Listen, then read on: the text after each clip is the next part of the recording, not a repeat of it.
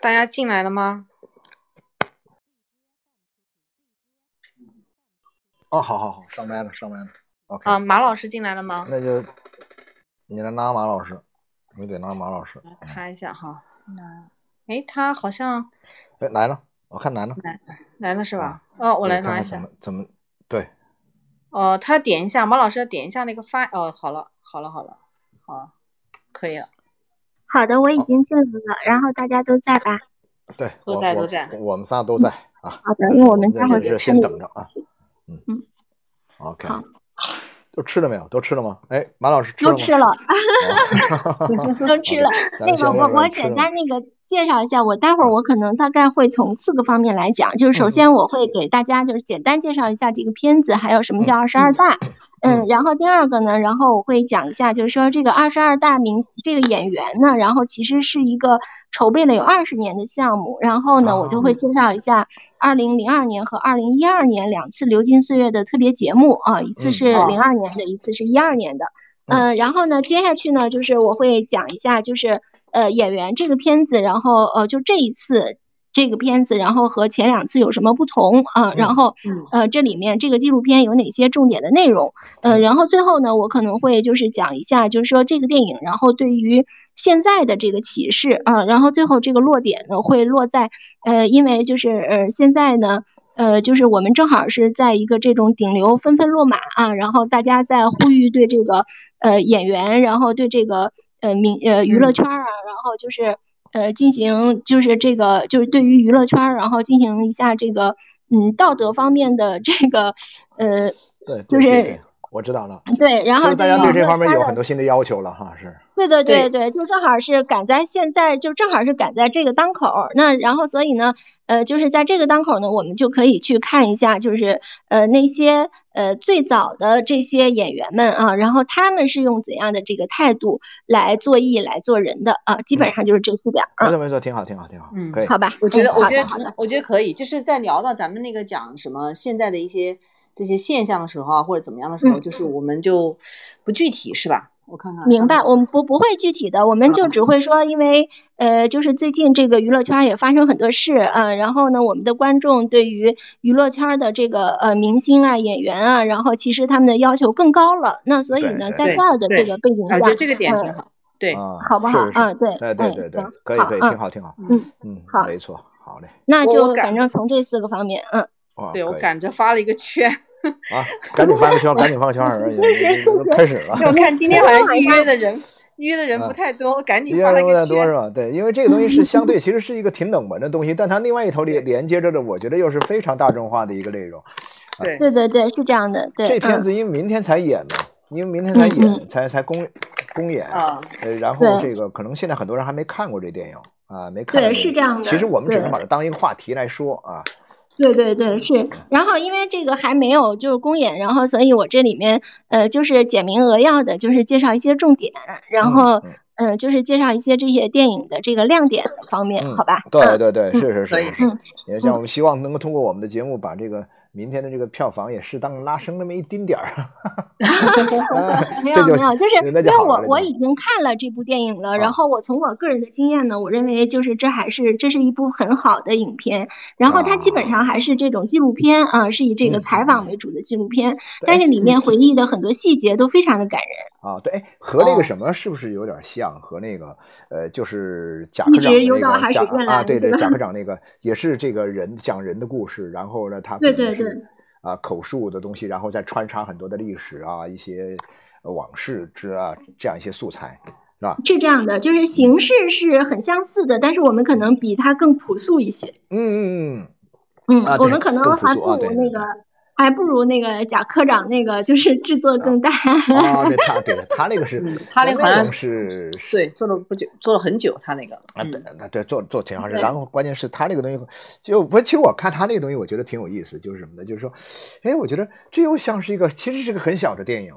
但是呢，嗯它又是一个很大的一种那种概念，那种感觉，好像有点想要弄点那种那种呃史诗般的这种感觉出来，哎，呃蛮奇怪的，蛮奇怪的。反正我个人感觉是有点小小的奇怪，但看着还挺喜欢。就我比较喜欢这类电影，我就是说，呃。啊呃，就是这一类的电影，我觉得蛮好玩的。就是你突然发现，我原来不知道。你比如说，我当时看那个他那个东西，突然发现，哎呦，哦，好家伙，这地方是马蜂待过的啊。然后那个马蜂的女儿又出来，然后当然最终。因为可能知道马蜂的人根本就不多，根本就没什么人知道马蜂，你知道吗？然后，哎，我觉得慢慢慢慢这个距离感一下拉近了啊，这种特别特别有意思，嗯。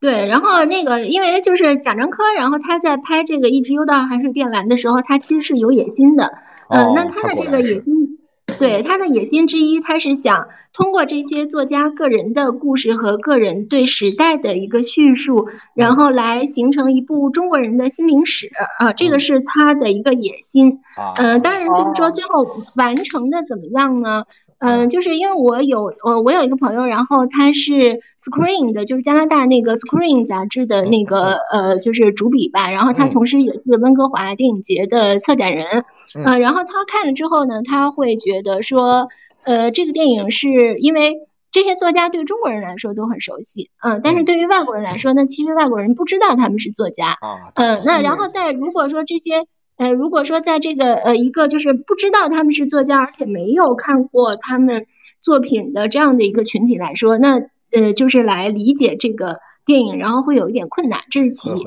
然后第二呢，就是说觉得他们可能会觉得这个电影的这个宣传的意味很浓啊。然后呢，当然这个可能就是因为这个文化差异的问题，他就会嗯嗯嗯呃对嗯。对嗯，但是总之来总体来说，我觉得《一直游到海水变蓝》是贾科长迄今为止最为精致的一部影片。嗯，就是他的哦，你是这么评价的是吧？挺有意思的。对啊，就是是他最为精致的一部影片。呃，因为事实上，你看他之前的，就是包括像这个，甚至像《山河故人》啊什么之类的，就是嗯在这个用呃，这在这个镜头的运用上啊，然后呃，在这个影片的品相上啊，就都其实都不如《一直游到海水变蓝》更精致。啊。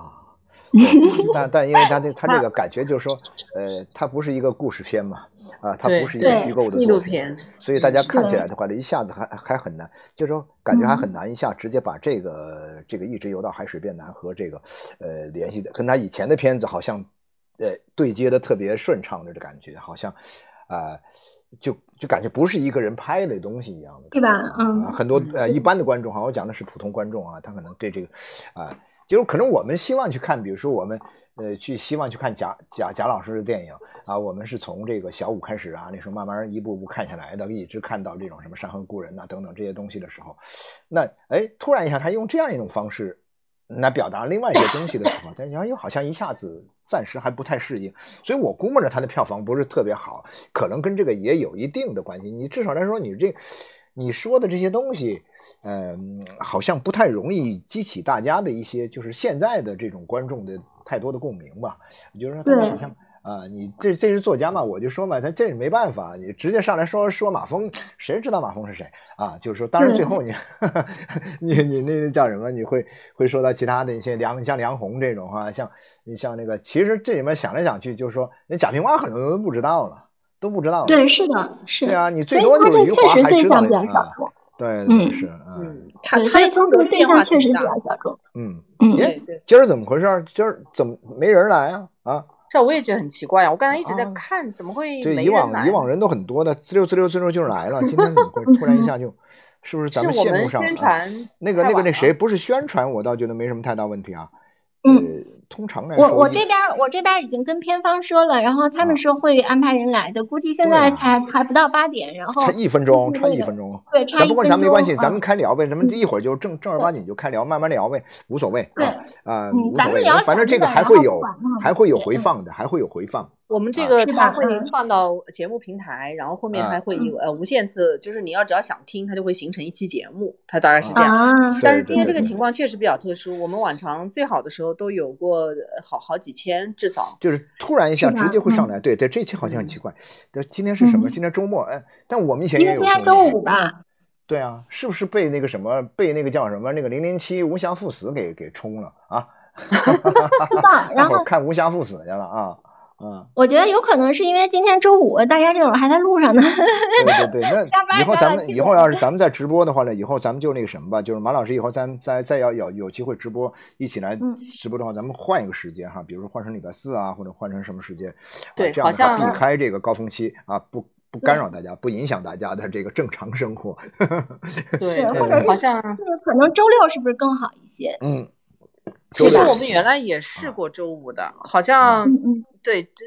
这次是有点特殊，不晓得是怎么啊回事，是因为现在直播行业那个谁那个谁没来吗？那个谁那个谁。呃，那个我们的这个那个谁啊，小伙子那个工作人员小伙子洪正来了没有？洪正还没来，你跟我们在微信里问一下他，我在微信里问嗯一下啊，对，他他应该没问题吧？我发了圈儿以后，还有几个人跑来，好多人都讲都都那啥，都跟我说的要要来听的。我觉得奇怪，这嗯是不是这个线路畅通啊？突然大家是不是我们因为可能嗯，相对隔的时间有点长，大家进不来还是怎么着？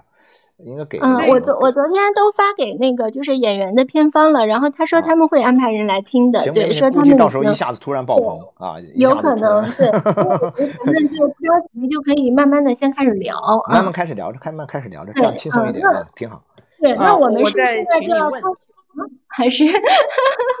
嗯，呃，会不会链接有问题啊？应该还好吧？对啊，你就是看他是不是我担心技术上，或者怕他那个技术上平台技术上会不会出现了一些小因为小的确实太奇怪了，一般不可能一个人都呃没，有。不大可能，不大可能。一般至少先可能一开始我们还没来，人就先进来了，人就先进来一两百号人，一般都会有这种情况。对啊，几百号啊人是啊是肯定有的，但是今天为什么一个人没有？他会不会技术上有什么问题啊？对，所以我担心这个事儿嘛，看没动静嘛，应该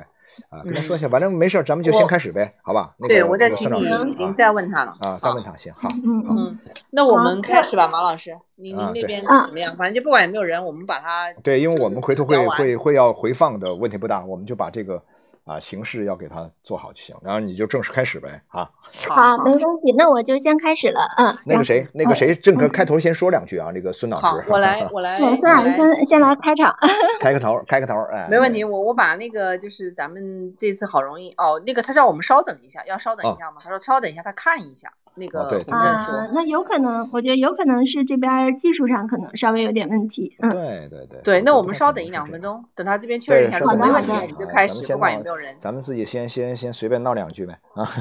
先扯点别的。哎，对对对对对对。哎那个谁马明天晚上老师现在在马老师现在在北京是吧？我在北京呢，啊，在北嗯京。北京现在怎么样？冷吗？啊，北京还行，北京现在开启了渣女模式，就是现在特别好，就是扎呃那个渣渣我模式啊！扎你，啊 啊，原来周老师好这口儿。啊，特特别特别舒服好那我就知道该以怎样的面目出现在周老师面前了。OK OK OK OK，今儿就这，今儿今儿挺好了，今儿挺好啊，是因为哎，因为什么？那个洪因为正洪正进来了，就他一个人，对对啊，所以我觉得有点怪嘛，哎，奇怪了。有点诧异，因为到时候呃我们这个我们这内容也没有什么特别不合适的，都挺好的内容，也不至于被这个被那啥是吧？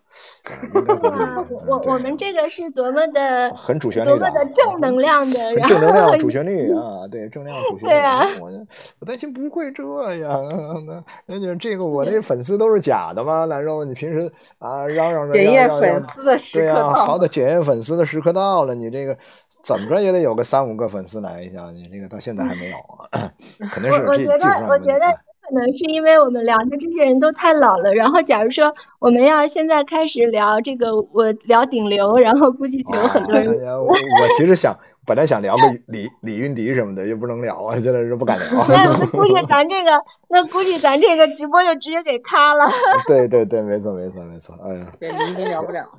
现在很多事儿哇哇哇，好多人呢，来了来哎，了。怎么一下子就见这么多人呢？是是是哦，那一开始是对对对，进不来现在大家都迟到，因为我们那个上课的时候也经常这样啊，迟到过隔个两三分钟以后，嘟嘟嘟嘟全来了。应该不是迟到，嗯，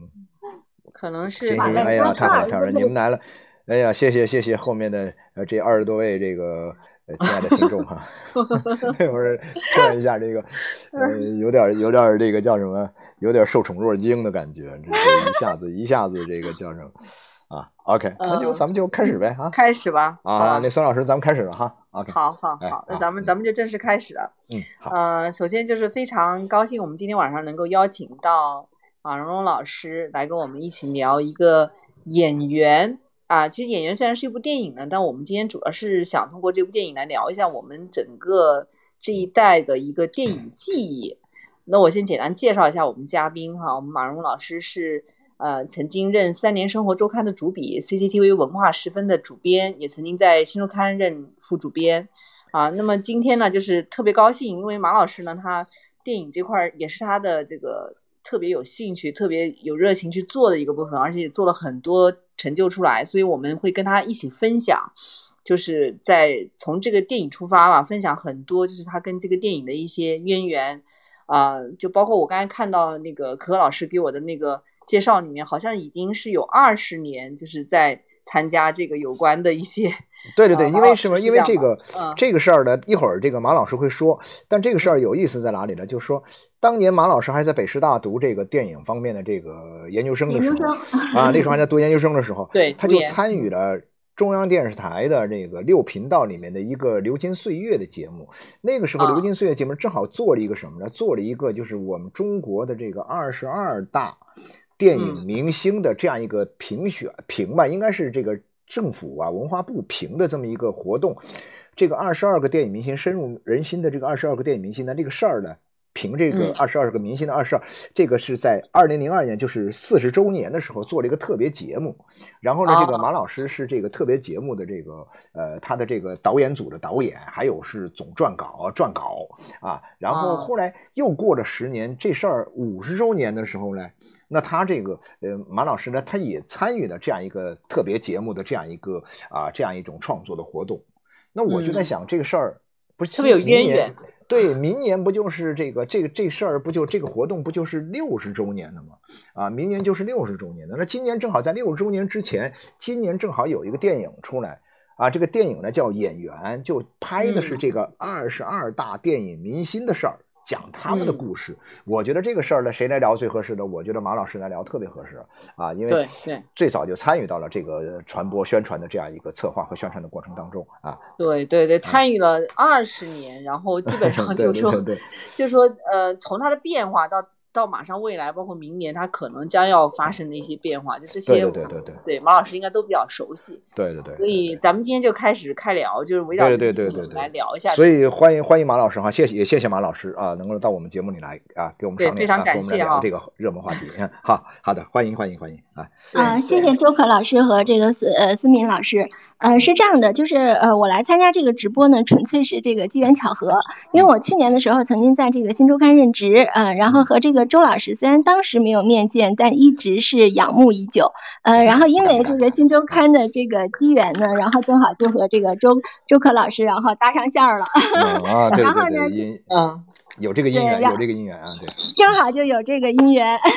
然后呢，呃，今年呢是这个呃演员这个纪录片，然后呃刚刚就是推出海报宣传海报的时候，我在朋友圈里转了一下，呃，那周克老师呢看到了，然后说，哎，说这个选题好，那我们来聊一聊吧。对对对，正好就那天就是刷刷这个刷这个朋友圈的时候，突然刷到你这个，哎，我觉得这就很有意思，所以说临时决定的啊，临时，但是呢，因为这个事儿马老师特别配合。呃，然后呢，就是立刻就答应了，然后咱们这事两天就就就闹定了啊，就闹定了。对，但是我这儿插播一个小事儿是什么呢？就是说，马老师因为就咱们决定聊这个事儿的时候呢，就定下来聊这个事儿，然后马老师又又把我介绍给这个这个电影的这个导演。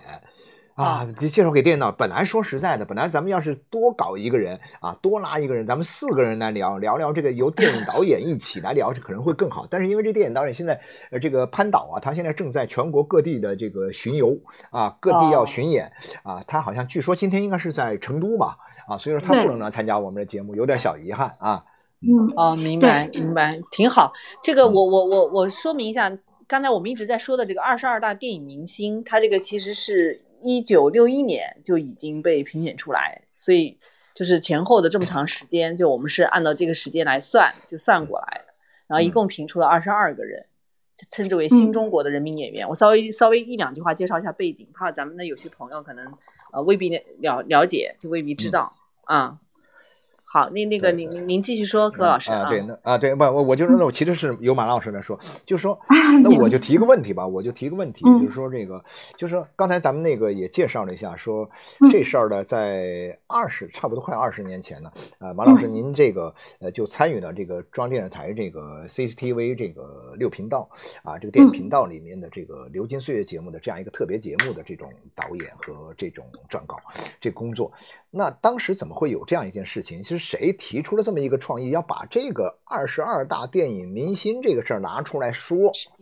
嗯，啊，当时是个什么情况？后来又有什么样一个变化？这个方面，请你介绍一下啊。啊，好，那个谢谢周可老师，那我就简单的来介绍一下演员这个项目。呃，演员这个项目呢，然后它现在是十月三十号要在全国上映，然后这是一部由电影频道《流金岁月》的制片人、主持人潘艺林先生执导的纪录片。那这部电影呢，然后是以新中国二十二大电影明星为切入点，来讲述老一辈表演艺术家从影经历和艺术成就，全面的挖掘他们对于演员这一职业超过半个世纪的感悟和思考，并且以他们塑造的经典形象向中国电影致敬。呃，那刚才孙明老师也简单的说了一下二。十二大电影明星，那我这边我大致再来说两句。那二十二大电影明星呢，它是一九六一年由周总理提出，由当时的文化部副部长夏衍主抓的。呃，因为当时呢，作为呃新中国的这个电影院里没有自己的电影明星的照片，那这个电影，嗯，对，当时没有，然后所以呢，就是呃电影界的很多人呢，然后就跟这个呃周总理反映啊，说呃电影呢还是要有。明星的啊，然后所以呢啊对，那你这样我我插一下哈，插一句我打断一下，就说您看哈，说这事儿是从六一年开始的，那咱们中华人民共和国成立一九四九年以来，到这儿应该是二十哎二十二年了。对啊对，这二啊哎十二年甚至十二年，哎算数不太好。那十二年时间里面，咱们那时候还一直就没有提倡，或者说不怎么提倡这种所谓的明星这个概念，是不是？当时演员说的比较多啊，就是最多就说是个演员。嗯，对，因为新中国成立以后，然后基本上就是都是讲人民演员啊，然后没有人明星这个事儿啊。那这个结合当时的这个时代背景，我觉得大家对这个事儿不难理解。呃，所以呢，就是对一九六一年的时候，那周总理提出要评选中国电影界自己的明星的时候，那电影界的很多人其实都深受鼓舞。呃，当时中国主要只有四大电影制片厂，就是上影、长影、北影和八一厂。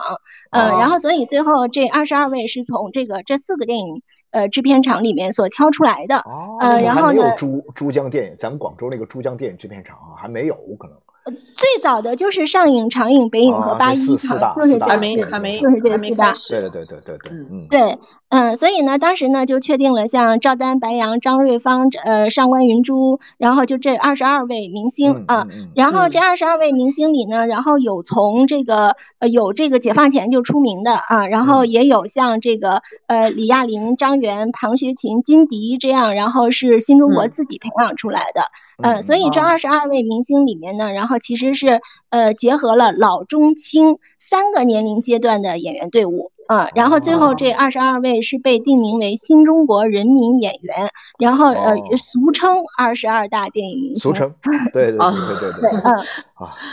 是啊，俗称说到这个俗称，我其实啊，对吧？因为什么呢？因为我最早我最早知道这个。这二十二位啊，这个电影明星就是人民演员，呃，其实是什么呢？就是我记得我七十年代这个，就是还是在文革后期，那时候还很小，十几岁出头的时候，我就发现民间呢有这么一有这么一个呃照片这个照片呢就是一张这个大概是呃半本书那么大啊，就是三十二开那么大都没有，就是。一半就很小的一个啊，然后这么一张照片，照片上面呢密密麻麻印了二十二个头像，啊，二十二个头像，这二十二个头像呢，呃，就成了什么呢？就就就就是这二十二个电影明星。当时我们说，哎呀，这些电影电影明星是这二十二个。那我们那时候七十年代末那时候。七十年代后期吧，呃，或者说中后期那个时候，我们看电影的时候，我一直有印象，就是说，哎，我觉得我看的电影都不是正，不是正经电影，因为什么呢？因为那时候的电影里面没有一个电影里面这二十二个人有在里面出现过，哦啊，对对对，很有意思。所以我说这个特别想聊这段事儿，就觉得特别好玩。就是那那个时候，我们看的电影里面那个新出来的很多人，包括就是呃文革后期的那些电影啊，那些相对比较呃革命色彩、革命化色彩比较浓的那些电影里面，你看到的，但这些人其实都没有在里面演。这些人其实是更早时候的，其实到了文化大革命的时候，已经他们已经。嗯，没有在荧幕上活跃了，就不存在在荧幕上了，啊，所以说后来等到什么特别有趣，所以我这样我先说一下，就我就说，嗯，等到了七七年到七八年那个时候特别有趣，七七年七八年就是大量五十年代六十年代的那种老电影呢，重新开始拿出来公映、重映啊，重映啊，那个时候你你像那个就是小说啊，小说那种老的小说重新拿出来重新印刷、重新出版，叫什么叫？重放的鲜花嘛，啊，有一本书叫《重放的鲜花》嘛，嗯啊，然后呢，这个这个这个是以前的小说啊，然后呢，这个电影呢，大家也是感觉到，哇，这也是重放的鲜花，但在这个电影当中，我就看到了这些人。什么这个野火春风斗古城啊啊这些这个啊猛龙沙呀啊就是然后呢就大量这种啊这个青春这个之歌呀什么的这些啊终于看到了这些啊就这个小照片上这二十二个人当中的相当一部分的这个电影明星。啊，所以这感慨万千，所以说这事儿特别感慨啊，嗯，所以在这儿就是我也说一下，就是因为这个二十二大明星，他是一九六一年评选的，那接着只仅仅过了五年，然后就是一九六六年，那所以这个大家就都知道这个时代呢，就是发生了变化，嗯，然后等到这个一九八零年代呢，改革开放了，然后其实就已经很少有人知道这个这回事儿了，就已经很少有人知道这回事儿了。所以就到二零零二年，就是我们呃流金岁月栏目，然后开始以这个为选题制作特别节目的时候，当时其实很少有人知道。呃，我呢当时是正好在那个呃北师大的这个艺术与传媒学院读研究生，然后呢作为一个专门就是来。呃，从事影视业就是来这个学习影视业的这样的一个研究生来说，我也不知道这件事儿。呃，那还是这个就是当时的这个制片人、主持人，就也就是呃演员这部片子的导演，然后潘艺林啊，潘艺林老师，然后他跟我提这件事儿啊，我才知道说哦，原来还有这么一件事儿啊。那就是所以呢，就是当时呃两千零二年，然后我们呃第一次开始以这个二十二大电影明星为主题来筹备特别节目的时候呢，呃，那呃就是当时这。二十二位里面，然后已经呃去世的七位，只有十五位老艺术家呃在世，就是只有十五位老艺术家在世了。在世，啊。而且呢，因为他们已经很就长，因为二十二大电影明星这个已经在媒体上，在公众舆论中已经好久都没有出现了，所以当时他们就是听到说，哎，说现在居然还有人记得这回事儿，还有这个一个呃电视栏目，然后想以此为主题制作一期节目，所以他们都很激动，嗯，所以最后呢，就是。呃，我这二十二位，呃，就是最后我们这个特别节目，然后是在这个中戏以一个新年晚会的这个形式来进行录制的。呃，那当时呢，这个除了卧病在床的谢天老师，还有远在香港的王丹凤老师，其余十三位艺术家都出席了。呃，所以呢，这个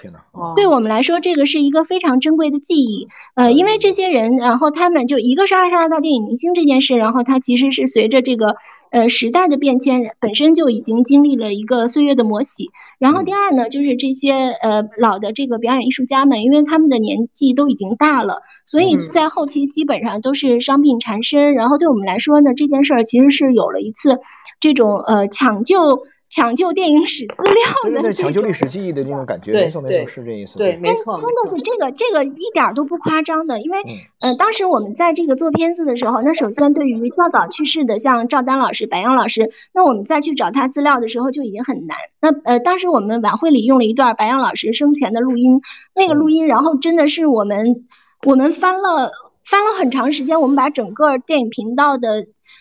基本上，基本上所有的录音资料都翻了一遍，资料片都翻过了哈。对，然后最后才终于找到了那么一段儿，就是白杨老师的这个声音，就是生前最后一次采访的声音，这个特别的珍贵。呃，然后还有像那个王丹峰老师，王丹峰老师，因为他后来就去香港了嘛，然后所以呢，就是呃后来呢，就是我们是请了这个卢燕。我们是请了卢燕，呃，卢燕老师到了现场，让卢燕老师和王丹峰老师连线，然后王丹峰老师才在现场又重新唱了《小燕子》这首歌。嗯，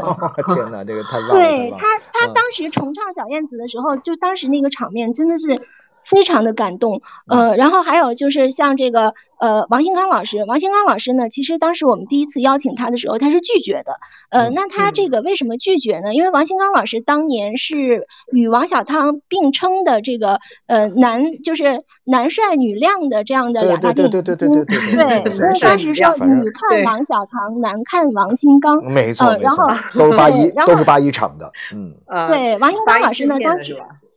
是都是八一制片厂，对，都是八一厂制片厂。对对对对，八一对。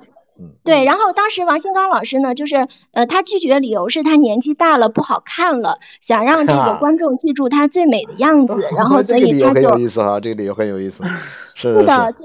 对他当时就一开始是拒绝的，后来我们这个几经劝说，然后他才终于答应出席，但是他就不上台去表演节目了。嗯，他就是对他就是出席，就是就是这样的。嗯，那就是中间包括就是很多呃，比如说像秦怡老师啊，然后张瑞芳老师啊，其实呃，两千零二年前后他们出现的，能够在呃公众场合中出现的这个呃场合，就是出现的时机也非常的少了。嗯，所以当时我们第一次把这个这些老艺术家又聚集在一起的时候，老艺术家们自己本身也很激动。呃，我们当时呢，就是给了他们国宾的待遇，就是我们当时联系了这个首汽的国宾，呃，国宾车队，呃，然后是用这个加长林肯车，呃，把老艺术家们就是送到现场，送到现场，呃，对，所以就是呃，基本上就是这差不多这十几二十，就这几十年里面，然后这个是老艺术家们，哎。当时就是我插一句哈，对获得的最高规格的一个待遇。对，那这些镜头哈，比如说当年你们那时候《流金岁月》里面那个零二年那时候做这个现场啊，就是包括像这个什么国国宾待遇的这种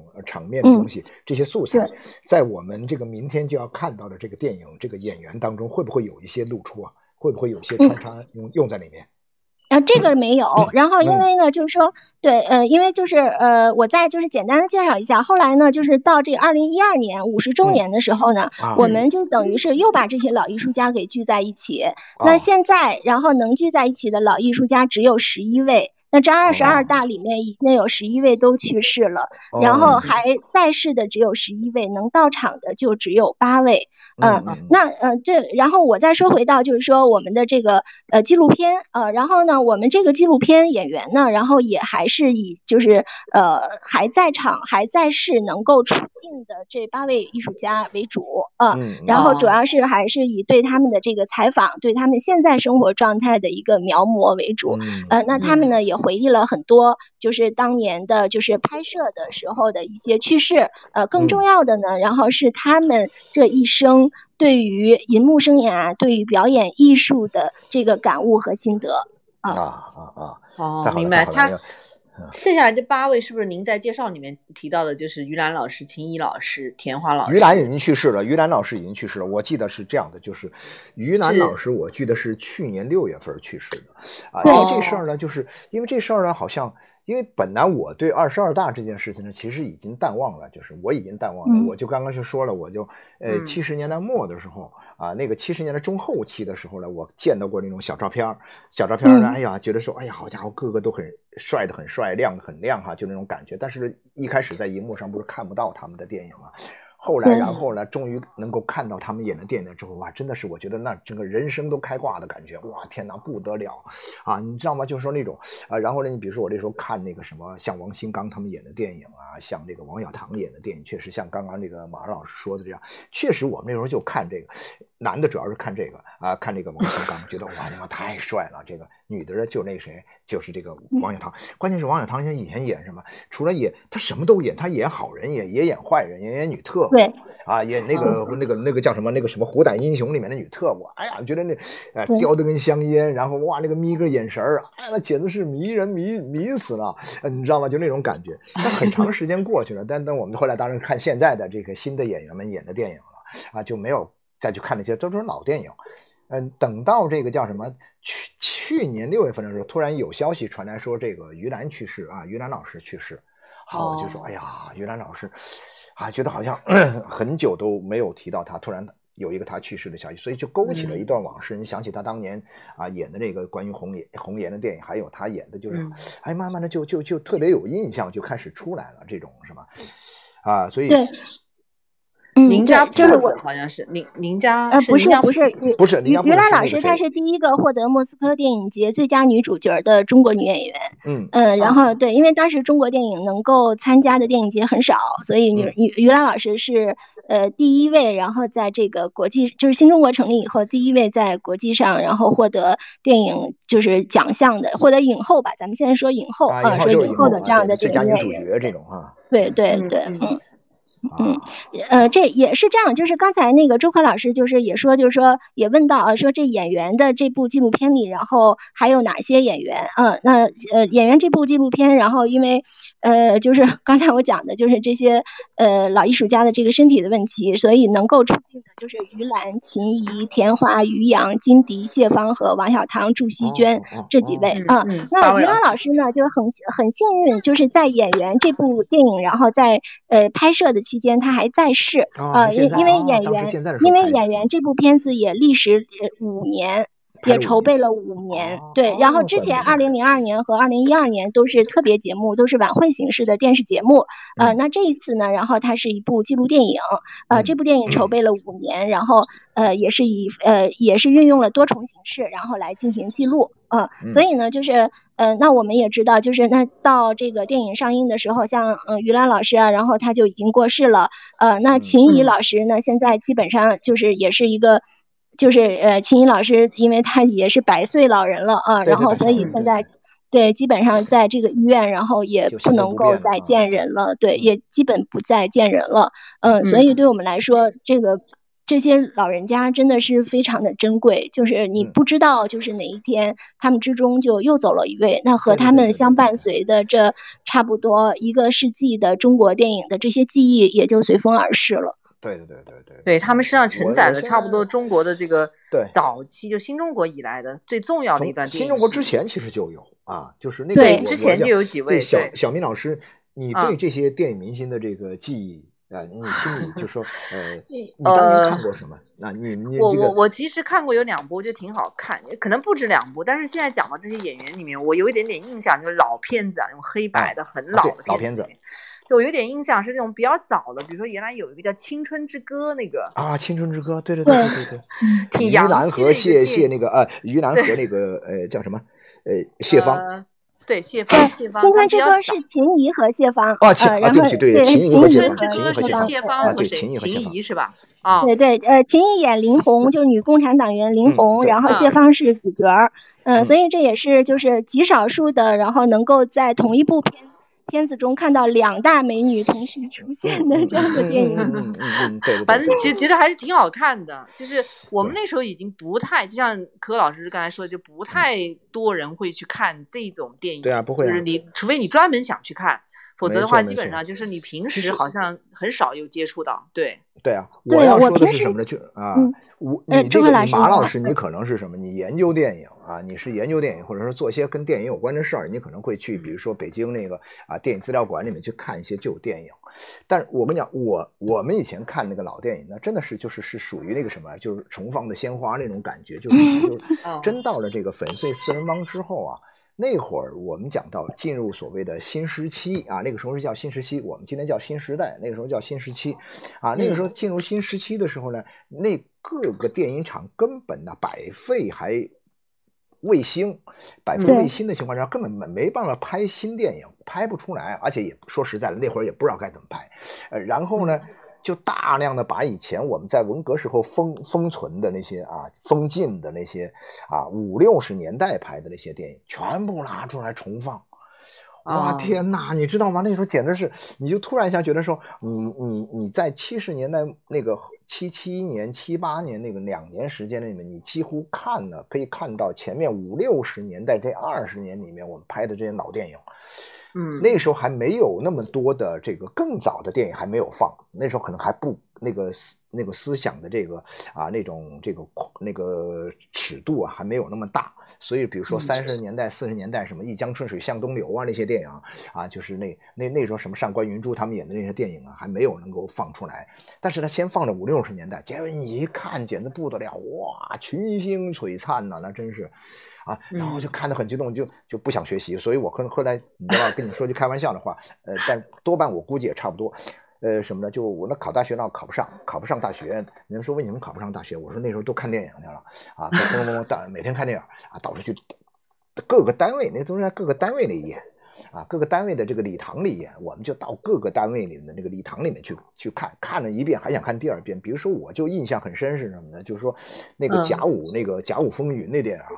当然那个李李默然没有在这个二十二人里面哈，但是甲午风云那个电影我至少看了五遍。我跟你说，至少看了五遍，太喜欢那种电影了。那会儿啊，你知道，有那么好看？啊，对对对。所所以说，周可老师才是最资深的这个电影研究者啊。这个在周可老师他他是在周老师的啊。对，有一定的代表性，有一定我这个年龄嘛，这年龄决定的，有一定的代表性。哎呀，特好玩。但是我现在就是觉得什么呢？就是说，因为因为我首先我看当时我那时候看这个电影的时候，我的第一个感觉就是，哎。这些老艺术家们啊，就是这二十二位电影明星，他们这些演的电影，他们和什么呢？他们和我文化大革命时候看到的那那些年里面看到的一些宣传性的电影，啊，带有很强的这种政治色彩的和这种宣传的这样一种这个，其实我们后来的说法叫极左倾向的那种电影，呃，确实有很大的不同。不同的原因，至少有一点不同，我觉得这些演员演的可真是好。就那些演员，文化大革命时候那些电影的演员呢，他过于脸谱化，过于公式化、概念化啊。革命的这种，你比如说像一个革命啊，革命的这个英雄正面人物的形象，好家伙，那个长得这个浓眉大眼，那个叫什么啊？那个一气宇轩昂的那种感觉。但是你就在想，我一看那个什么，比如说我印象特深是，我看两部电影的时候，我完全一时半会我都没有区别开来。你看那个《野火春风斗古城》，你看那个王小棠演的《金环银环》，然后呢，你再看《英雄虎胆》里面的那个小兰什么的，阿兰什么的啊，就这个女特务，你觉得她可以是同一个人演的呀？就是啊，对你你知道吗？就是说以前演员 演员就是这样，他演什么像他同一个人，同一个演员，他可以演革命者，演革命者的两姐妹双胞胎啊，金环银环双胞胎，他的性格不一样，但是呢，他也能够演得非常的好。但是呢，他可以转过身来，我也可以演一个女特务，也演得非常的迷人呐，你知道吗？但是这就文革那会儿根本没有这种东西，你知道吗？啊。看不到。周克老师这一点观察特别好，因为在这个纪录片呃演员里面，然后包括王小棠老师，包括秦毅老师，专门说到了这一点，就是说演员呢最重要的就是说他要演谁像谁，而不是只是去表现自己。然后纪录片里面呃纪录片演员里专门有一部分就是在讲这个。呃，那刚才那个就是呃周克老师也讲到，就是说呃其实后来再回头看这些电影，然后依然觉得说这些人的这个演技非常的有光芒，然后。这些电影非常的优秀，其实这也是我的感觉，因为我自己呢，就是我是呃，基本上我的这个青春期是在九十年代成长的，呃，然后呢，就是当时就没有谁，就是那我作为一名这个几几乎是八零后的这样的一个呃年轻人，然后其实当时没有人再回头去呃看这些电影，那我本人也是因为要做这个事儿，所以才去看了他们的很多老电影，嗯，然后看完之后，我我非常的震惊。呃，那这个震惊在于，就是说他们的那个演技啊，就说真的是，即使是经过了一九六六零年的一九六零年代到当时，就是基本基本上经过了半个世纪，然后依然是在银幕上在熠熠放光。呃，那我就讲，就是那刚才就是我们讲到，就是说秦毅和谢芳共同呃主演了这个《青春之歌》。呃，我当时看到《青春之歌》里秦毅和谢芳共同出现的时候，我真的是。惊呆了，因为就是他们，你想当时的那个化妆也非常的落后，呃，而且他们演的就是他们两个对手戏，然后是在监狱里演的，然后基本上都是穿的很破烂啊，然后监狱里都是稻草那样的一个情况。可即使在这样的情况下，两位美女一出现，你就觉得真的是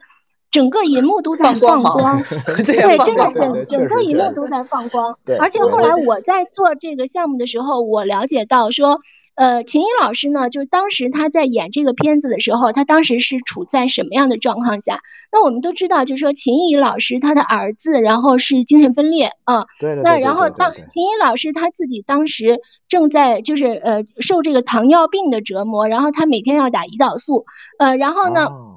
回到家里面，然后他儿子还要打他，因为他儿子发病嘛，还要打他。嗯啊，那秦怡老师就是在这种情况下还坚持完成了林红，而且呢，在即使在这样的情况下，你一点儿看不出来，就是他在生活中原来在遭遇这样的这个困境。嗯，那然后在这个就是演员纪录片里呢，然后秦怡老师然后就说了，呃，那那他就是说呢，他说呢，这个演员啊，然后他是要把所有最好的东西给观众。呃，你不能够说，因为你生活中的这些不幸，然后你就影响到在这个呃，你就影响到在这个银幕上的这个发挥。对对对对。对，然后呢，他，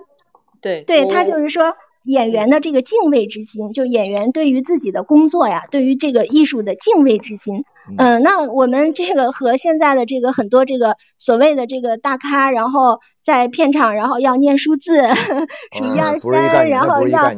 对要抠图，这完全不是一个概念。对，这差差别很大。我刚才听马老师您这么讲，我就想起那个。演员的自我修养，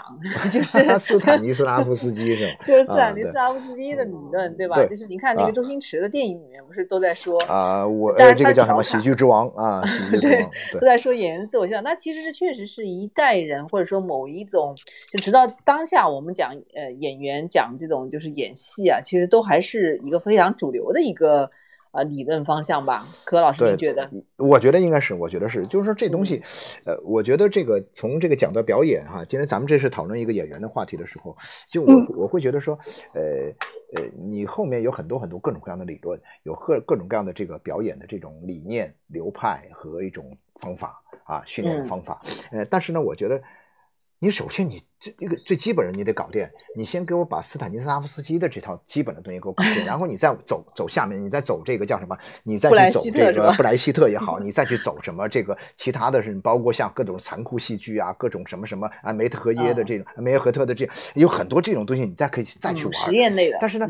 对对，我觉得现在是这样的，就是我感觉到，我觉得像我们今天聊到这个二十二位电影明星这东西，确实，呃，我他两，我觉得是两头关联在一起的哈，就是一头的确确实实。关联到我们的记忆，还有一头，其实刚刚马老师已经聊到了，就是说我们今天的演员确实，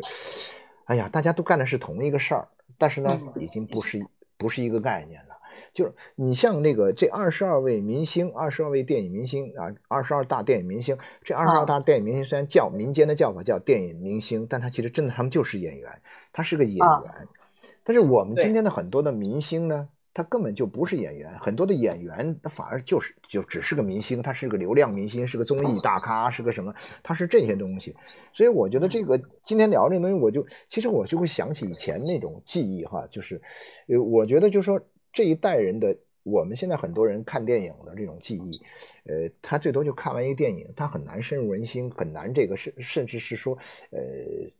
刻在你的深刻的刻在你的记忆中，甚至会影响到你人生的某些方面。这个东西是怎么讲呢？就我觉得以前至少这二十二大会给我带来这种感觉。我当年确确实实看电影的时候，是他们给我带来过这种感觉。你比如举个例子来说，我看这个，呃，我看那时候这电影里面。男的里面呢，我是呃，男的里面我是最崇拜这个王新刚，不用说了哈，他最帅啊，啊，然后呢，女的里面呢，我其实特喜欢的就两个啊，就一个是这个谁的，一个是这个呃，这个王小棠，还有一个呢就是林道静啊啊不说错了，就是他演林道静这个角色谢芳啊，就演谢芳的林道静青春之歌里面谢芳，嗯，对，那你看这个谢芳那种感觉，就是你觉得他塑造了那个时代的。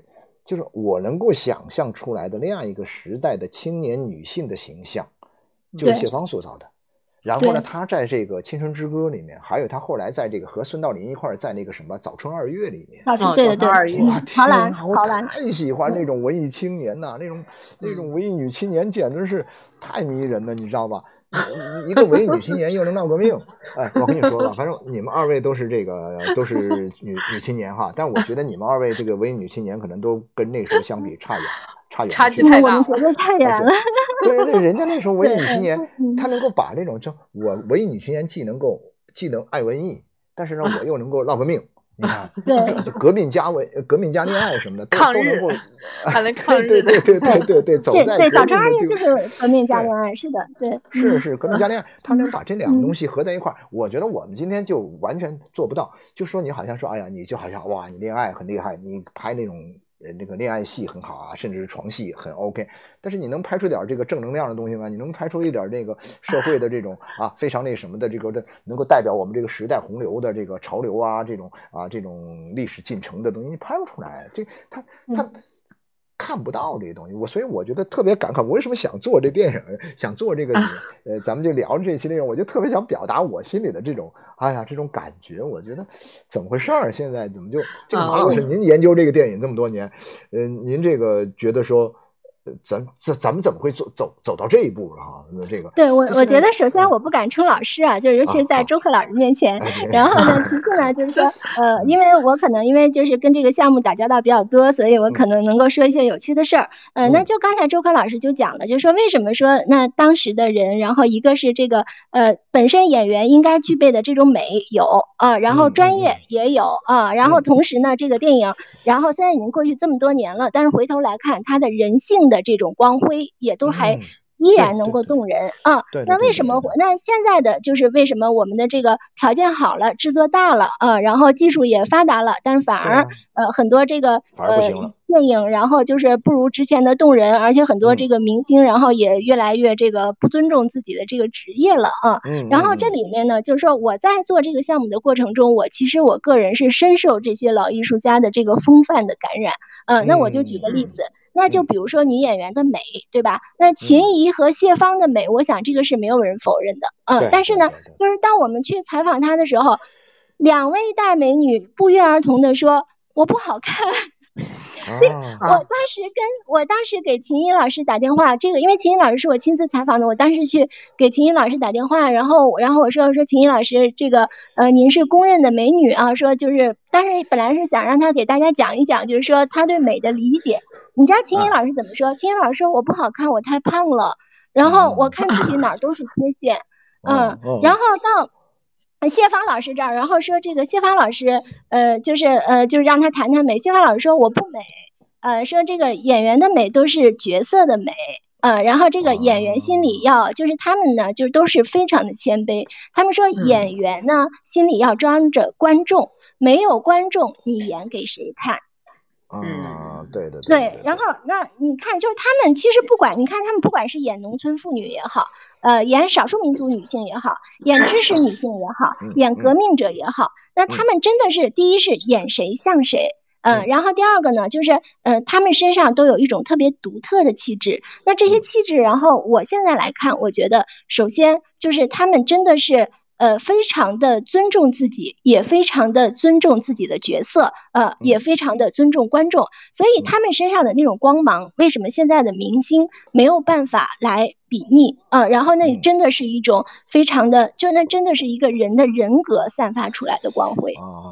嗯，这这里面其实，呃，王老师、柯老师，我有一个问题哈。其实就是像我们嗯看这个嗯二十二大电影明星啊，就看他们的演出，毫无疑问，他们这个就是演员的这些就是本质的很多东西做的非常就是有光芒，非常让让我们有共鸣有感觉。但是实际上就是说，随着时代变化来讲哈，就是到了比如说呃九零后，就甚至于可能八零后就已经有一点了，九零后那么到现在零零后，就是我们现在这些年轻的孩子，他们可能会更多的认可一种演员跟角色相对是。就可能有点类似像布莱希特，或者是更更后面一点的，就是角色是非常这个渐离的一种感觉，就是反而会喜欢演员更有个性、更有自我，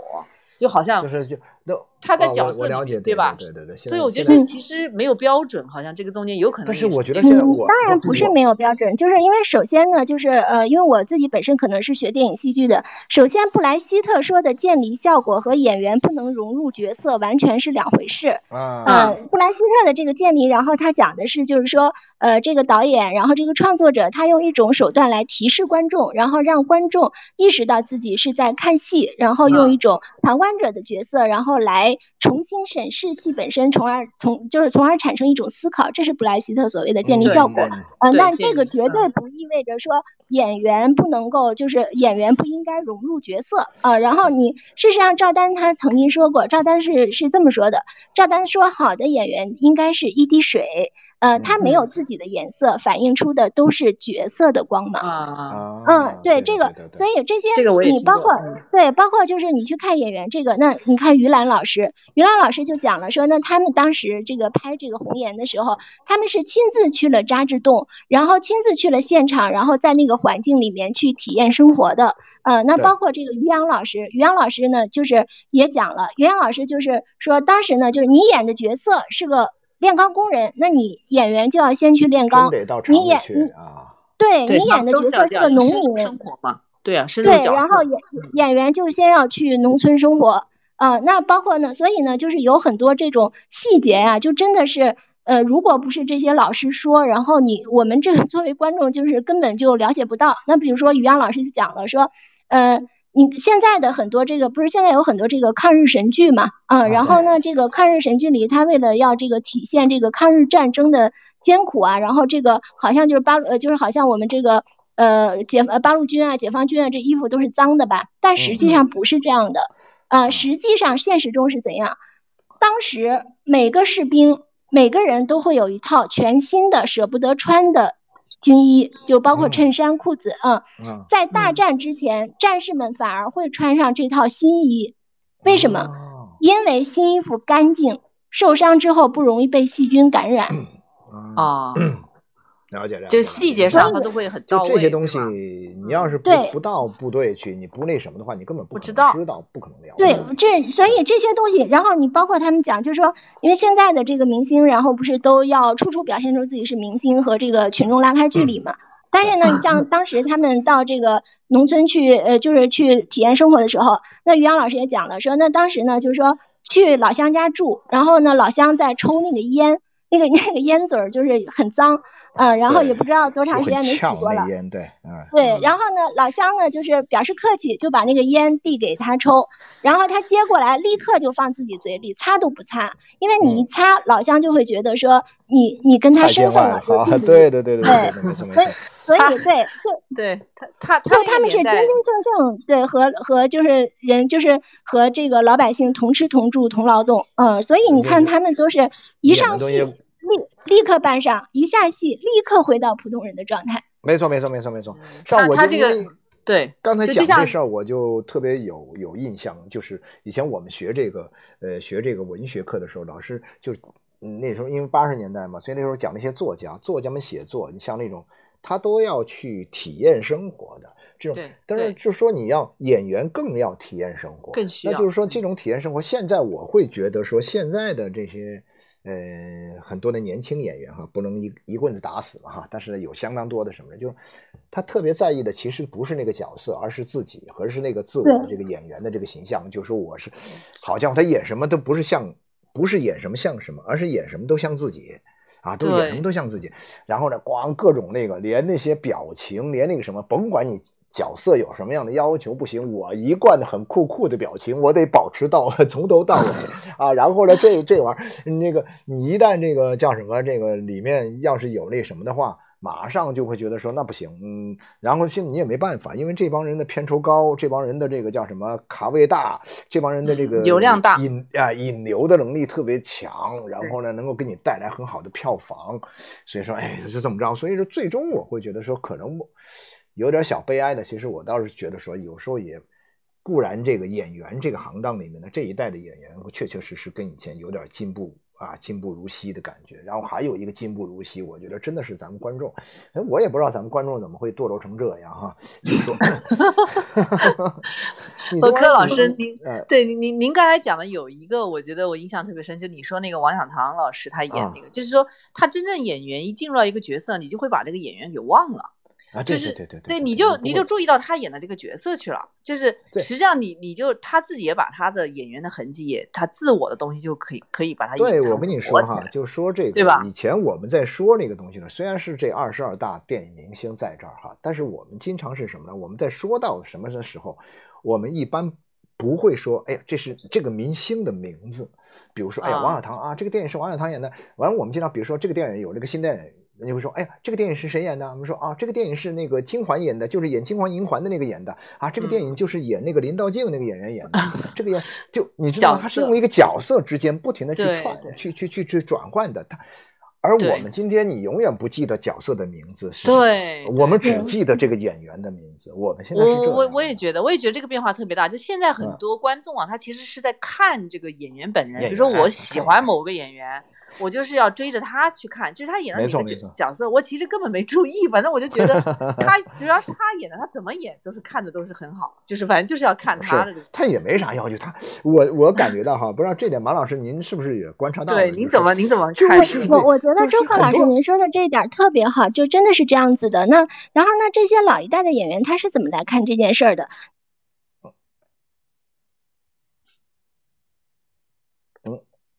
喂，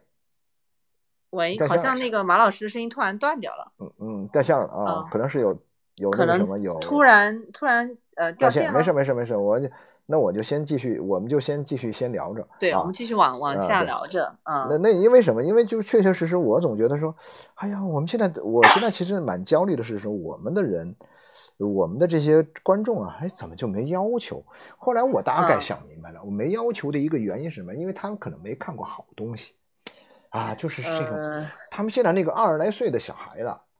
他们没有看过以前的好东西，然后呢，他们也有可能会看到过，但是呢，他们今天的东西太根深蒂固了之后，就会排斥那个东西，他接受不了。嗯，他觉没觉得这个东西是好，所以我就会有一种什么感觉呢？就是说，觉得说，我像我这代人，可能年轻人他可能也不太理解，但是呢，我就会觉得说，我比如说对过去那些东西的接受，对那些五六十年代那些老电影的接受喜爱，其实我并不是从一种真正的审美的啊文学原理、什么电影美学的角度去、嗯去去说它有多好的，其实不是，我觉得它是跟我一起成长的，我是嗯看着他长大的。然后呢，这东西它深刻的烙印在我的记忆深处啊。然后包括我现在，我觉得说我不管我 变得，假如说我还是挺牛逼的话啊，那不管我变得多牛逼的话呢，这些东西都是里面的一个很重要的一个养分和和这个资源。嗯，但这样的话呢，你去看的时候，你就有时候你就会好比较，而不是一个很嗯抽象的孤立的一个什么审美的原理啊，一个审美的标准呢、在那儿去衡量一些东西。对，那个太抽象了，那个那个太抽象。我觉得它其实跟一个社会环境和氛围有关系。嗯，因为嗯因为像那时候我们比如说喜欢某个角每个某个角色某个什嗯么什么类型的电影，我们就会嗯。相互之间就他也像现在的年轻人就是追追逐某种明星一样，没错没错你看我们也追过明星啊，哎，对 我我就想聊聊，就是说，呃，咱们这嗯。个马老师现在不在哈，马老师可能做过很多这方面的一些报道，就是当年就是这一代的，就是就是在二十二大之后有一代人，这一代人啊就是文化大革命以后，就是新时期新成长啊起来的电影明星，比如说最早的像刘晓庆啊，像姜文啊，像葛优啊、陈道明啊这些，在今天看来嗯是老戏骨的演员。对，当时应该属于是你应该这时候你就应该很熟了，对对不对？你应该很熟了，对吧？嗯，我我我我对我成长的过程中，确实是就看刘晓庆的电影啊，看这个哦陈道明的电影啊，就没错没错确实是比较没错没错是是是电视剧那时候那时候已经开始嗯追电视剧了，呃，确实比较多对电视剧呢，对对对没错没错。柯老师，您看您您六十年代，我七十年代，马老师八十年代，我我们们最好八十年代是三个，啊，对，最好是三个能说三代人哈，三个阶段啊，三个阶段，啊三个阶。段，三个阶段，但是都不一样。那中国社会变化太快了，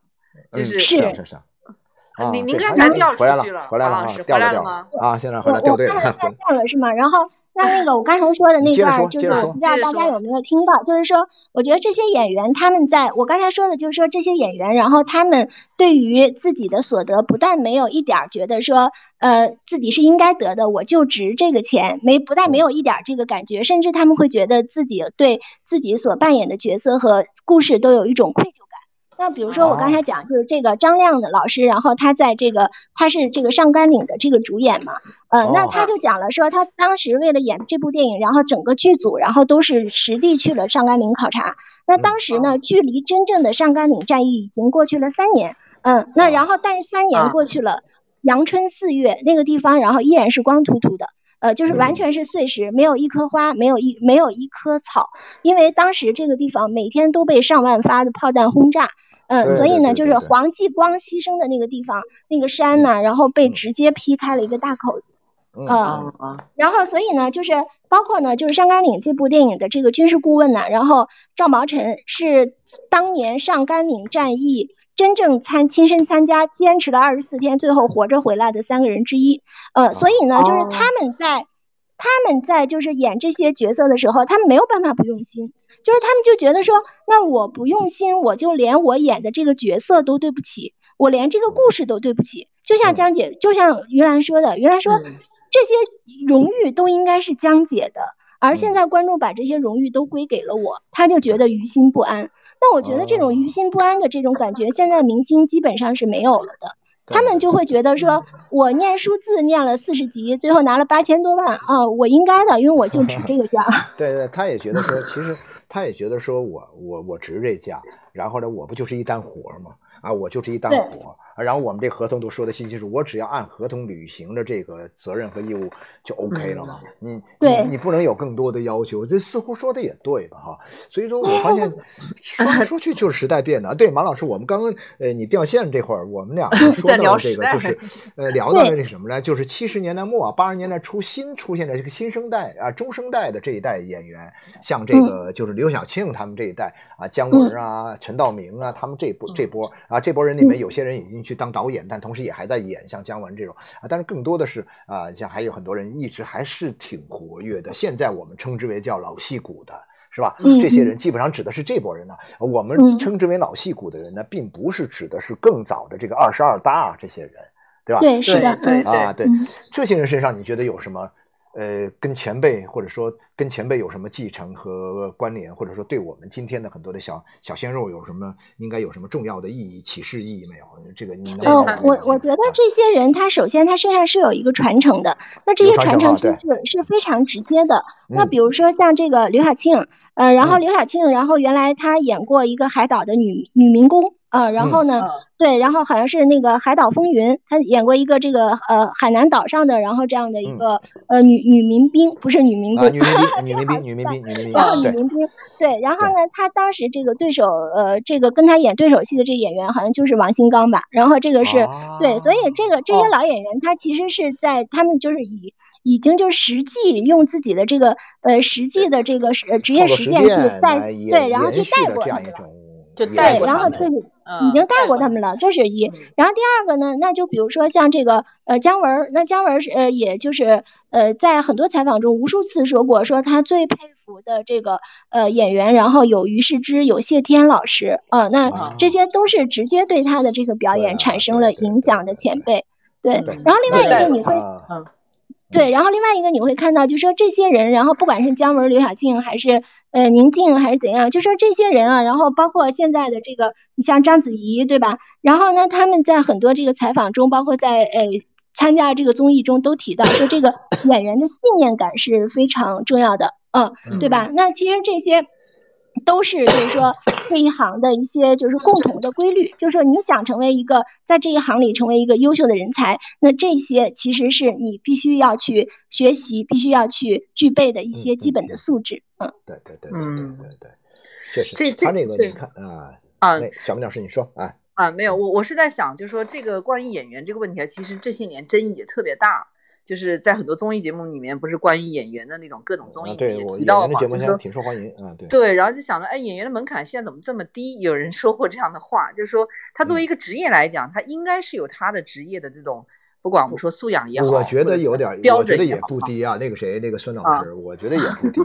那我，你看我，我我付了这付出这么多努力，像我，我也当不了演员，那因为我长得不够。不够亮，不够帅吗？啊，我觉得不够帅啊，不够小鲜肉啊，然后我没法，这个这个门槛太高了，你知道吗？我只要长得那个哇，这是另外一个门槛，当然就没有了。另外一个门槛就就就你你觉得说，好像你只要脸蛋好，你只要哇长得帅，然后吧唧你就可以拿到一个一号角色，好，只要有人喜欢，当然后面你有资本在，有资本在在在在在顶你啊，那真的就是这样。啊，我觉得挺挺那什么。我觉得周克老师谦虚了，因为首先呢，就是 呃演员这个行业，然后他其实是非常开放而包容的，呃，然后只要就是这个，尤其是周克老师有这么丰富的生活的经验，呃，那其实这个对对于演员来说，这个是非常珍贵和难得的。不瞒您说，不瞒您说哈，我在八十年代的时候还曾经演过，还曾经演过，就我演过电视剧，但是只是一个跑龙套的小角色，呃，当时特好玩，我我，所以我我我想借这个机会也怀下旧。就是当时我在江西大学教书的时候，我们江西大学有一个老师啊，有一个老师他其实是个作家啊，叫胡平的老师，他写了一个电视剧，讲当时南昌的这个改革开放的这个一个改革家的一个形象，是汽车厂的这个厂长，他是一个改革家，八十年代叱咤风云的一个改革家。然后这改革家呢去日本引进了五十铃，来到这个江西。啊，所以就有了一个江铃汽车的这样一个著名的品牌，然后他他就这个这个故事呢就拍成了一个连续剧，然后呢就说这个这是马精武演的这个主角啊，演这个孙啊，这个这个呃那个谁应该知道哈，马精武啊 啊，马精武演的这个厂长孙厂长，然后呢说这其中有一段戏呢是马精武嗯这个演的这个孙厂长呢去日本这个去跟五十铃的这个人见面啊要谈合作，然后呢中间需要有一个翻译官。然后我们这个编剧就说：“哎，说周可看你这样有点像个翻译官啊，这个呃，这个长这这样哈，有点不是不像个好人的样子，但是像个翻译官啊。翻译官要么就两种嘛，一种是巨胖的，一种是巨瘦的。我那时候是巨瘦，然后我就去给他当翻译官，就有过那么几个镜头，特好玩。对，但是我跟你说这个事儿是吧？我觉得就是说，其实我我想的是什么呢？就是说八十年代的时候啊，就是那个时候呢。”呃，像这一代新的一代电影演员的这个崛起啊，给我的一个感觉就是什么？我其实有一个很重要的一个概念，就是哦，并不是长得好看才能当演员。嗯啊，对，是的，并不是长得好看。这个观念你知道吗？然后后来你看，像葛优这种人出来之后，你发现他作为一个特型啊，特别类型化的一个演员，但是这种人你就发现哇，他其实很棒啊。还有后来很多的，对，嗯，就是这种后来，但我觉得现在完全又倒退的感觉，就是突然我们这人就必须要长得好看才能当演员。怎么会这样？其实这是一个非常浅薄的认知。我觉得，就只有好看才能当演员，其实这是一个非常浅薄的认知。对。那我们来看，那再来看于兰老师，也不是大美女，对吧？对，其实是啊。对啊，你比如说像这个牛奔儿老师是吧？然后谢天老师也都不是大家这个呃这个普遍印象的帅哥。帅哥，对对对，是是是有帅哥。那个时候的帅哥，其实也说你说起来，这个二十二大里面的真正意义上的真的长得是很标准的，真是完美的这个帅哥人就是王新刚啊。其他像于兰呐，像这个这个什么什么那些人，其实是包括赵丹呐什么，他都不是属于帅哥型的呀。对，所以最重要是他们的演技，而不是说本身的颜值。对，对，对，还有特点。而而且我觉得追求追求好看本身就追求美女帅哥本身是没有问题，但是现在他有点趋同，就比如说帅哥都是一个样，就是或者美女都都长一样。哎呀，我觉得这个孙老师您这说到说到关键的时候，其实帅都 OK 哈，但是帅有各种各样的帅嘛。你说那个就长得标志的标准的那种帅是一种帅。但是我觉得长得有特色的帅不也是一种帅吗？对，我可能不一定很标准，但我好歹也有特色，不是吗？是吧？对对对对对啊！你像那个追捕里面那种，对呀，那个哎，对对，你说到追捕，我就想起来那个高仓健那种形象，对，时真的是让人震惊啊！就为什么呢？就是说后来整个社会都在讨论这个问题，到底是您要是那时候，嗯，马老师您可能不知道，但是我估计孙老师您可能也不知道，八十年代曾经 那个时候的这个，我看过，那有过这个讨论说，哎。针对一个女青年来说，如果你要选择嫁一个人的话，你是选择嫁给唐国强这种眉清目秀的、很标志的，还是愿意选择高仓健这种？然后或者说。绝大，但是那个时候的女孩真靠谱啊！那个时候女孩是绝大多数都是那毫无疑问选择高仓健。唐国强哪有小生？那会儿唐国强还没有还没有因为演这个诸葛亮，没有因为演毛主席，他就变成那个时候在小花里面那种电影里面，他就是一个奶油小生的样子的感觉，特别标女孩不对不喜欢不喜欢那种女不喜欢，特好玩我觉得。嗯，那个唐国强老师也是被奶油小生这个称呼给被迫，然后去转型。就一定要转型，不转型变成从偶像派变成了实力派，对对对转型很成功，他属于。对对对，但是他因为有了这个积累，有了这个在这个行业里的这样一种艺术的积累，有了人生的这种沉淀。然后后面的转型才能够成功啊！你我估计有些人，你就算那什么，你想逆袭，你想成功，你也未必成功得了。有你就天生带着一张好看的脸，你没办法，大家就是就看不得上面起褶子，你知道起褶子，你知道吧？哎，我这起褶子不看了，这这都老成那样了，不看不看受不了了，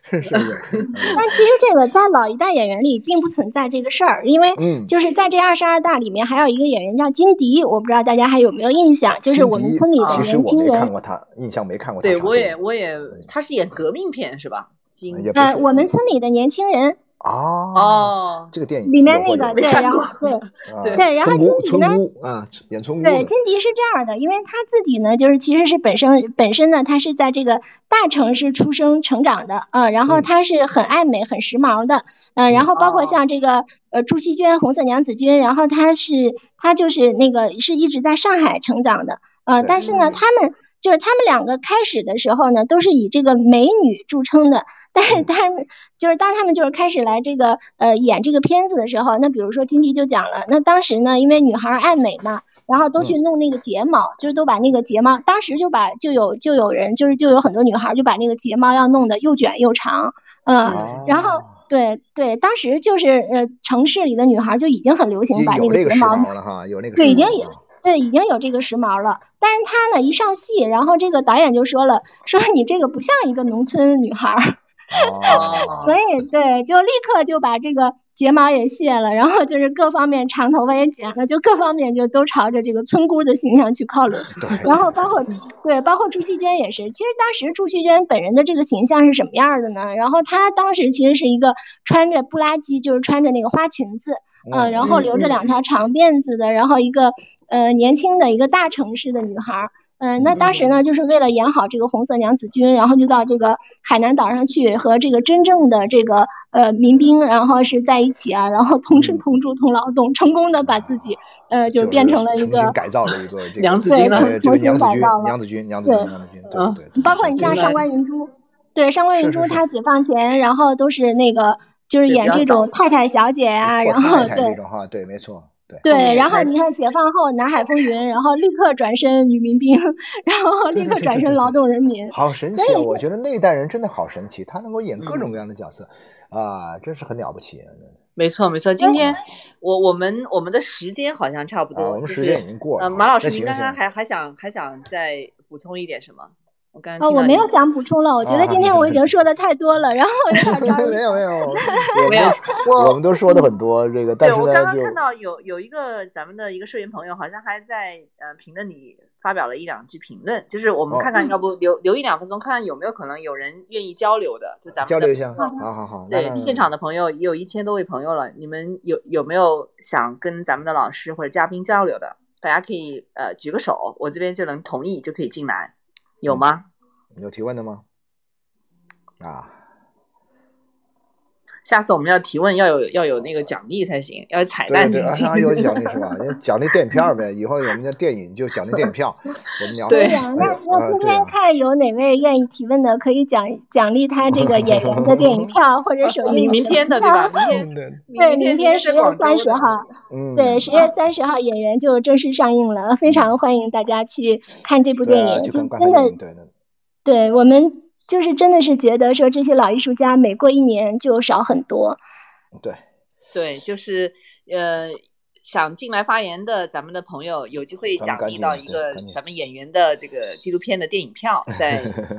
十月三十号之后观看。哎，啊咱们这个在做宣传的时候忘了提前说了哈，本来是可以的啊，但没关系啊，我觉得大家也不是为了电影票来的啊，是不为他们，然后我临时安排起来可以，对的，可以安排，可以安排，可以安排，没问题，没 有没有，没关系没关系，就是总之呢，就是还是希望大家能够进到电影院，然后去看这部呃纪录片。呃，纪录嗯。片是很小众的，然后但是呢，这些人和他们的记忆，包括他们所讲述的那些往事，还有演员这一行的辛酸，他们的心得真的非常的珍贵。我相信就是。即使不是演员的人，呃，然后去看这部电影，然后也会有很多很多感悟和心得，而这些感悟和心得是可以直接帮助你更好的生活、更好的工作的。对，我觉得本来刚刚听这个马老师这话，就感觉这个结束结束的已经总结的很到位了哈。但是我还是想补充一点，不是补充马老师，是补充我自己的哈。就是嗯我觉得是说，呃，这个电影呢，现在我个人感觉到是什么？就是说。我们看电影，现在这一两年来，特别是今年哈，就是说这种，包括像之前的这个贾樟柯的这个一直游到海水变蓝，变难啊，对，再加上这部这个嗯演员，我觉得就大家可能会注意到有一种新的电影，就是这种不是那种虚构的故事片呢，啊，不是那种故事片，它是带有记录记录电影啊，它也不是我们讲的那种纪录片儿，我觉得是一个具有很强的纪实色彩的这样一个啊电影。这个电影呢，嗯它其实你在大屏幕上看，跟你在小屏幕上看，或者说你在什么，它是不一样的。那么这种东西，它在一一定程度上讲是能够唤起我们的一些历史记忆，可能不是我们很多的年轻人、年轻的朋友他没有太长的历史记忆吧。你这二十来岁的人，你不可能说我七十年代有什么记忆，但是呢，你可以通过这种观看这些电影和你的前辈和你的父嗯父母这一辈，可以拉近一些情感上的这种距离。你至少嗯可以找到一点跟你爸妈一块儿聊聊天唠嗑的这样一些话题，我觉得这个蛮重要。别平时啥事没有，就是一天到晚光顾着问爸妈要钱啊，然后其他啥事儿不聊啊。呃，我觉得这是不对的，是吧？是这意思吧？所以我觉得就是我特别喜欢，就是说，呃，就是说你们大家去看一看，你比如说看看这个一直游到海水变蓝，再看看这个这个这个这个演员，看看这一类电影，你能够。啊，我们的直播是要被柯老师卡？能进入到一种历史啊，对，刚刚突然卡了一下，啊，对，啊卡了卡了，嗯有有挺那行，好挺好我我就说完了，那就差不多了啊。对，差不多，咱们时间差不多。今天特别感谢大家啊到现场来聆听，我觉啊得特别开心，因为聊电影一直是我跟柯老师非常想 做的一件事情，正好嗯马老师也给我们提供了这么丰富的一个聊天的话题，所以嗯就大家有机会多看电影吧，啊，多看看电影，多多看。看看别人的故呃事，然后对的，最好这个周末就去电影院里面看一下演员看一场电影，对然后对对，周末应该去看一下，嗯，好好，，嗯，那特别特别感嗯。谢周可老师和孙冕老师，我代表这部电影的导演潘艺林老师，感谢大家，也感谢啊，今天所有收听这个节该目的听众。应该感谢潘潘 对潘导，感谢潘应该感谢潘导给我们带来了这么好的一部电影啊，我一个呃就这两天我也要跑去看一看啊，这必须要去看一看的，嗯，好的，嗯那难得的电影回忆啊，是是是，好，那就谢谢马老师啊，谢谢马老师，谢谢观众朋呃听众朋友啊，听众我们社员朋友好，啊，孙老师谢谢那就行，那我们嗯就今天就到这儿，好，好，谢谢大家，哎好的好的，行啊好，谢谢哈，嗯，好的好的，好，嗯，再见再见。再见，哎。好。啊，再见。